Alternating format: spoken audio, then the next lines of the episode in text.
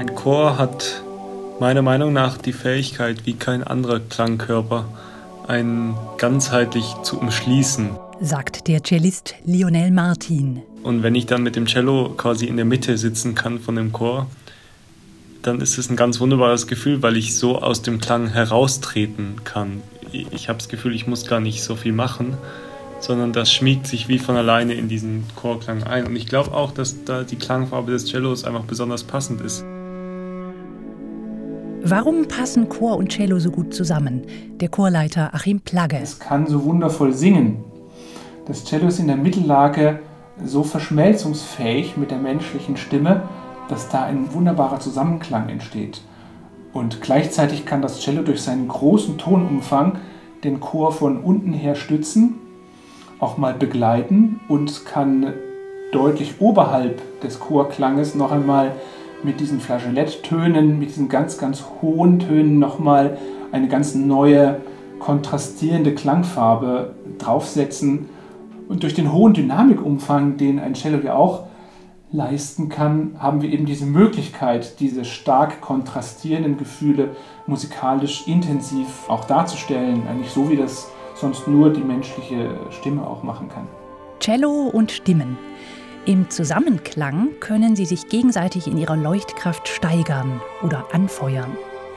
Die Kombination hat in den letzten Jahren viele Komponistinnen und Komponisten inspiriert, gerade auch zu Werken, deren Texte um Licht und Dunkelheit kreisen. Genau solche Stücke hat Achim Plagge für dieses Konzert ausgewählt. Lux Eterna ist der Titel, Ewiges Licht Achim Plagge leitet dabei den jungen Kammerchor Voix Unie. 16 junge Sängerinnen und Sänger. Sie alle studieren Musik oder haben das Studium gerade abgeschlossen. Sie haben sich vor Jahren in der evangelischen Landesjugendkantorei Baden kennengelernt und schätzen die Arbeit in der kleinen Gruppe. Das Feilen an Intonation und Phrasierung, an den leuchtenden und matten Farben der Vokale, an klanglichen Nuancen und Schattierungen. So machen sie für die Ohren wahrnehmbar, was eigentlich die Aufgabe der Augen ist. Licht und seinen Klang. Etwa bei dem lettischen Komponisten Erik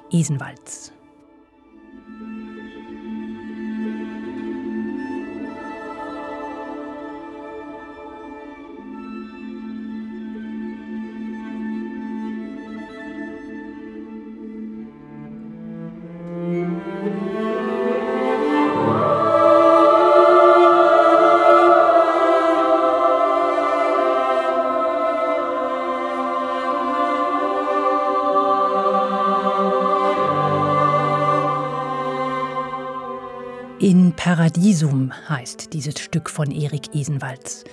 Der Text steht am Ende des katholischen Requiems, der Totenfeier. Klingendes Licht aus einer anderen Welt. Der Cellist Lionel Martin singt den Text zwar nicht mit, aber die Worte sind ganz wesentlich für seine Herangehensweise. Weil dieses Paradiesische und das Emporsteigen der Seele quasi in den Himmel ganz deutlich im Cello und in der Bratsche zu hören ist. Ich glaube, er hat das Stück für seine tote Großmutter geschrieben und er nutzt ganz bewusst hier Cello und Bratsche als Klangkörper, um gerade dieses Zwischenspiel zwischen Leben und Tod darzustellen.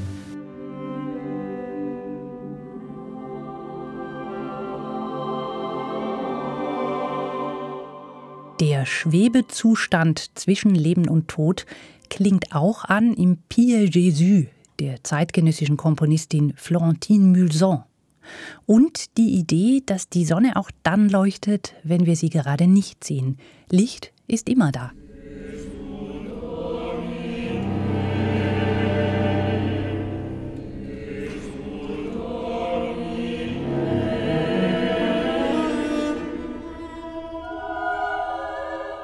Florentine Mulson. Sie hat ein Pied Jésus zu einem tragischen Unfalltod ihres Sohnes Paul geschrieben. Es ist ein Stück, was sie selbst beschreibt als sanft und klagend und auf der Suche nach dem Seelenfrieden. Also für sie war es ein, ein ganz großer Halt, als sie dieses Stück geschrieben hat. Und sie sagt selbst von der Stimmung, von der sie sich hat leiten lassen, sie hat bei der Komposition ganz stark auf das Licht aus der Dunkelheit geachtet und das war ihr ein Trost und dadurch konnte sie auch diesen schrecklichen Tod lernen zu verarbeiten. Als Glanzlicht gibt es in diesem Konzert noch ein ganz besonderes Experiment. Zu einem Chorstück von Bob Chilcott improvisiert Lionel Martin eine zusätzliche Melodielinie auf dem Cello. Das ist tatsächlich was Besonderes hier mit der Improvisation, weil ja ich der Einzige bin, der improvisiert und der Chor einen festen Choral singt. Das bringt schon eine besondere Schwierigkeit mit sich, weil das mich viel vulnerabler macht der Chor ist ganz fest und sicher und ich muss irgendwie im Moment ähm, was Passendes dazu spielen, was natürlich genauso gut auch in die Hose gehen kann. Deswegen ist das äh, eine interessante Live-Situation.